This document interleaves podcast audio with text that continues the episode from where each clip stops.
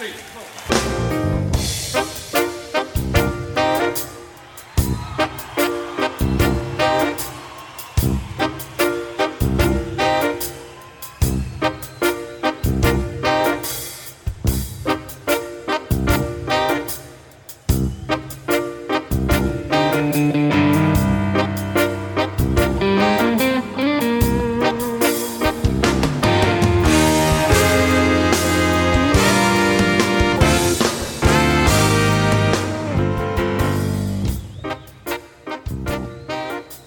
Hello and welcome to Jokerman Podcast, typically a podcast about Lou Reed, John Cale, and the Velvet Underground. Was once a podcast about Bob Dylan, is now, this summer, every other week through the end of August, a podcast about Donald Fagen, Walter Becker, and Steely Dan.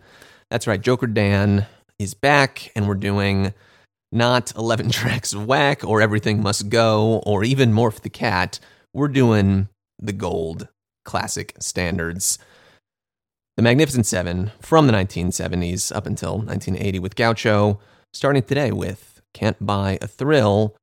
And we're thrilled to be joined by Jake Malooley of Expanding Dan, your go to one stop shop for everything Steely Dan on Substack. Jake, thanks so much for joining. Yeah, thanks for having me. Pleasure is all ours. Pleasure is all mine, I should say. Evan, our intrepid co host, is uh, off on his international journey at the moment. He'll be back shortly. But today, it's just going to be mono a mono, Don and Walt style, uh, two against nature. Uh, can we start, just by, I mean, so Expanding Dan is such an incredible kind of resource, uh, and uh, seems like it's going to become an even more incredible resource with the podcast that you're getting off the ground there. Um, but uh, just tell us a little bit about like why why Steely Dan? Where'd you come from with these two, uh, and how did it turn into uh, you know kind of everything that it has? Yeah, the newsletter uh, kind of began. I'm a journalist by profession, and like a lot of things, uh, the newsletter began as a magazine pitch. Uh, I in January of 2022 or 2020 two, I pitched Wax Poetics on an oral history of recording with Steely Dan. Um, I had kind of, I think I had sort of subliminally been looking for a work related reason to dig deep into the Dan because sure. you know I'd long time been a fan, but um, I realized in January of 2022 that in November it would be the 50th anniversary of the record we're going to talk about today, and um, that's right. That was a good enough peg for me to uh, to go down that wormhole. And um, I basically just started interviewing everyone under the sun who's ever recorded with Steely Dan. It seemed to be interesting to me that no one had ever really done an oral history style piece about them, mm-hmm. um, whether it be a book or a long magazine piece, because they seem like they they're sort of perfect, perfectly set up for that because they've worked with so many different people, and so you get that kind of Rashomon style um, look at working with them from all these different directions. And yeah, so basically talk to, I would say, easily 70 75% of the people they worked with in the studio over the course of the magnificent seven albums um, and did the magazine piece it was something like 10,000 words but there there was just so much on the cutting room floor i felt that uh, I didn't want to go to waste, and I was trying to figure out what the best venue for that was, and a newsletter seemed like the the the sort of best uh, avenue for that because with magazine pieces you know you have to pitch an editor you got to sell people on it and there's all a bunch of planning that goes into it. You know with a newsletter i can kind of follow my whims and and publish whatever i want um totally. and then uh more recently uh yeah decided to start a podcast that isn't doesn't really have any talking on it. I'll leave that to the experts like you but it's uh it's all dedicated to um music mixes of you know steely dan related stuff like aor city pop um jazz music. And it's kind of uh sort of dedicated to the musicians who steely dan a lot of the session guys who steely dan played with Yeah, that's a uh, a fascinating kind of element of the story, and one that I think we'll we'll get to talk about a little bit here today. Uh, is the the rogues gallery of uh, session players that Don and Walt uh, involved in the making of these records, um, and uh, the the way that the band kind of came together accidentally as you know basically just a bunch of studio guys sort of thrown together and then turning into a touring and recording act, and then the stripping away of a lot of that and really mm-hmm. turning into just this gleaming, you know, Terminator twosome um, behind the mixing board, uh, and then cycling in, yeah, just endless numbers of the uh, most expensive and most talented musicians of the 1970s, from Michael McDonald to Bernard Purdie to Jim Keltner. Uh, you know, it's uh, it's just uh, a real who's who of who was around in that world at that time. Um, when did you? I guess when did uh, so like. Uh, another element of what is so fascinating about Steely Dan, you know, right now, uh, and and part of what I, I want to get into on this whole series as we embark upon it is like the Steely Dan Renaissance, you know, that we're we're sure. in right now, uh, and that I feel like has been ongoing for quite some time at this point. I, I don't know when it started, right, but I feel like uh, Bad Dan takes. You know, Alex on Twitter kind right. of marked uh, the the big bang of these two emerging back into the uh, extremely online world that we all inhabit.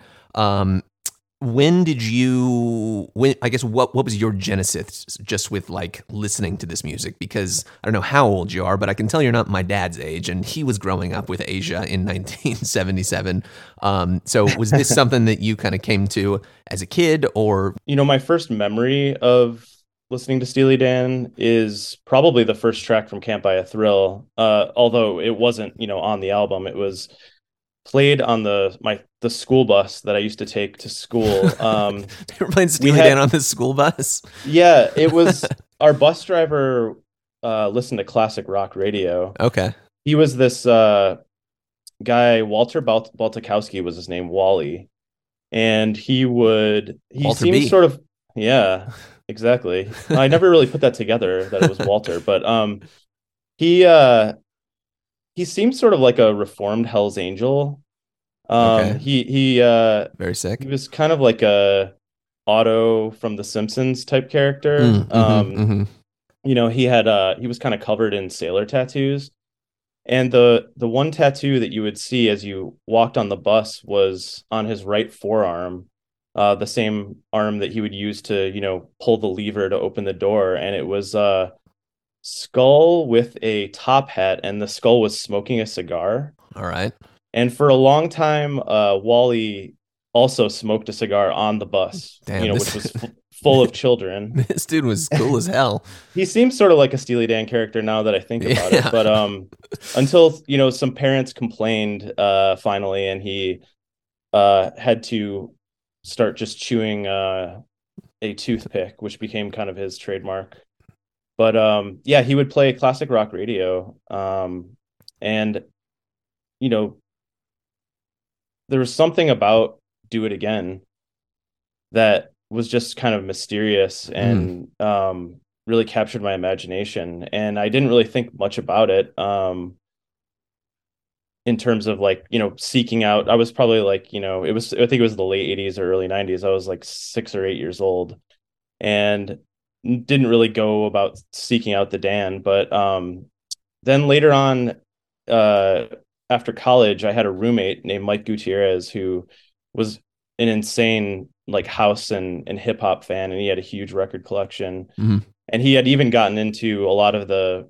stuff that um, was sampled on a lot of those records. Mm. Um, he you know he had all the Tribe Vibes records that had all the the jazz music that was sampled on the Tribe Called Quest sure albums. And among his record collection, he had Aja. And so my roommates and I, we would we just started listening to to to Aja nonstop. Like it sure. was just it was incredible. And we were like, where did this record come from? And that just like from there, uh, you know, I just fell down the wormhole. Um, you know, I feel like a lot of people's experience is can't Buy a Thrill is the first record that mm-hmm. they got into um because it's the most rocking, it's the most kind of traditionally 70s rock album. But Right. um, Aja was my entree, and uh, I kind of feel like that's sort of formed my. You know, I'm not that into ranking the albums. I, I think a lot of people have a preoccupation with that Right. but uh you know i think that kind of formed my sort of tier system um you know if i'm forced at gunpoint to rank the the dan catalog it's it's you know Aja gaucho um royal scam are probably the god tier and then below that is like literally kind of just everything else Everything else, sure. not not in like a demoted way but uh just uh doesn't for, to me feel like it rises up to that level but um you know i actually around that same time uh it's kind of funny i started dating a girl whose name was Aja Wow. Okay. AJA. Aja Wow. Yeah. Shout out to Aja.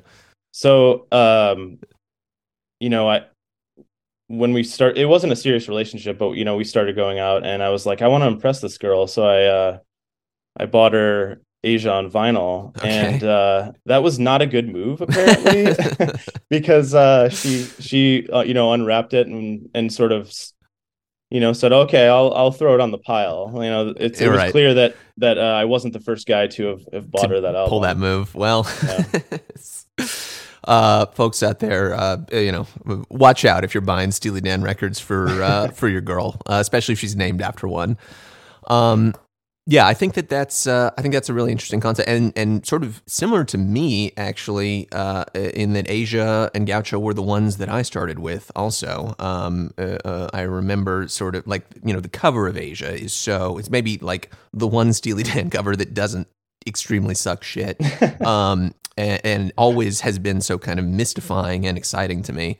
Um, and uh, uh, and I remember at one point, you know, deciding, all right, this is something I'm going to listen to, especially because my dad uh, was into it and you know was encouraging me to to move in that direction. And it didn't sound anything like what I expected it to sound like. You know, it was a seven song record, and one of the songs was Peg, but then the first fucking half of the album was just these extended, spaced out, uh, uh, uh, you know, jazz explosions. Um, but there was something just sort of mysterious and uh, uh, essential about it that I wanted to kind of get to and unlock. And finally, you know, after enough banging my head against the wall, I think I got there. But um, Right. you know, it's been it's been funny to look backwards and um, you know, kind of look at where the band started and kind of what their journey was over time, right? Especially within this just, you know, 72 to 80 window that we're going to focus on here because you know, the the the later albums, uh, Aja and Gaucho in particular, at the time were were kind of seen as um like like missteps, right? Like like uh, uh, moves away from what they were so good at and what people wanted from them and uh, were not nearly as warmly received as something like Pretzel Logic or, or Katy Lied. Um, and uh, and yet at this moment in time, I think you know here in the in the 21st century, I feel like Aja and Gaucho and, and Royal Scam for that matter, those three that you ranked kind of as your god tier. I feel like that that's kind of like that that is the sta- that's the conventional wisdom at this point, right? Is like they they as they went on, they only got better and only achieved more. Um, and yet, you know, initially um, in in the 70s, you can even sort of chart Robert Christgau's ratings of the albums, right? Like they start with like A's and A pluses with Can't Buy a Thrill and Countdown to Ecstasy, and by the time you get to Aja and Gaucho, he's giving them B minuses and C's.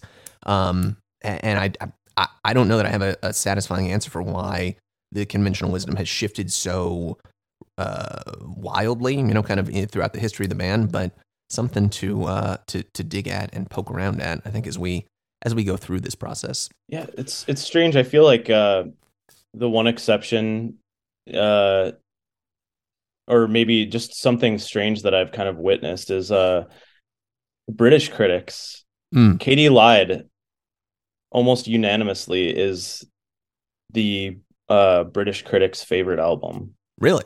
Yeah. Um I don't I don't know how to explain that. Like if no, they're British. uh the record com the record the record company just happened to have a, a great marketing campaign or something in, in in the UK but it always seems to be the case that Katy Lied uh is is the favorite among the Brits. Interesting. Well, uh, listeners to Jokerman podcast out there will know our feelings on uh, the British people and uh, that cursed isle. So we're gonna let that sit for the time being. Katy Lied. Yeah, Great I- I record, can understand that. but uh, you know, uh, not uh, not not necessarily the the peak peak of the band. Um, that all said, we're here today to inaugurate the series with the first record, "Can't Buy a Thrill." Uh, Steely Dan before they were Steely Dan, really, in in some ways. Um, and uh, and one fascinating element that we just I, I, we gotta you know talk about here uh, at the beginning to sort of set the table for everything that's going to follow is how Steely Dan became Steely Dan um, in the late '60s, really into the early '70s, with the meeting of uh, of Don and Walt at Bard. Uh, Donald apparently just like passing by a coffee shop or something, right? And hearing Walter just like noodling away on a guitar and being like, "Damn, that guy can fucking do it."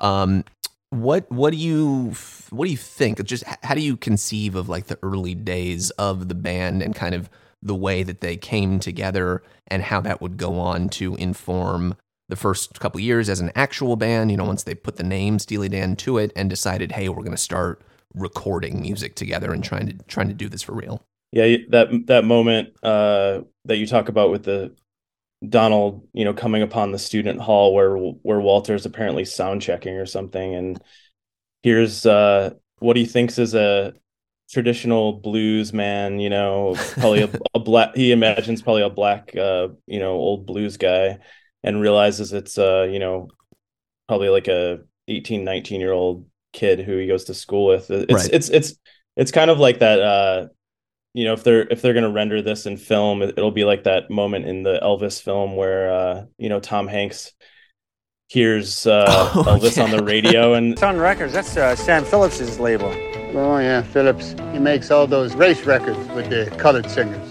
Well, this fella's on the hayride tonight. After me in the newcomer spot. In Shreveport? No, they are not putting a colored boy on the hayride. That's a thing. He's white. He's, he's white. He's white. yeah. Uh, that seems to be Donald's Donald's moment like that. But um,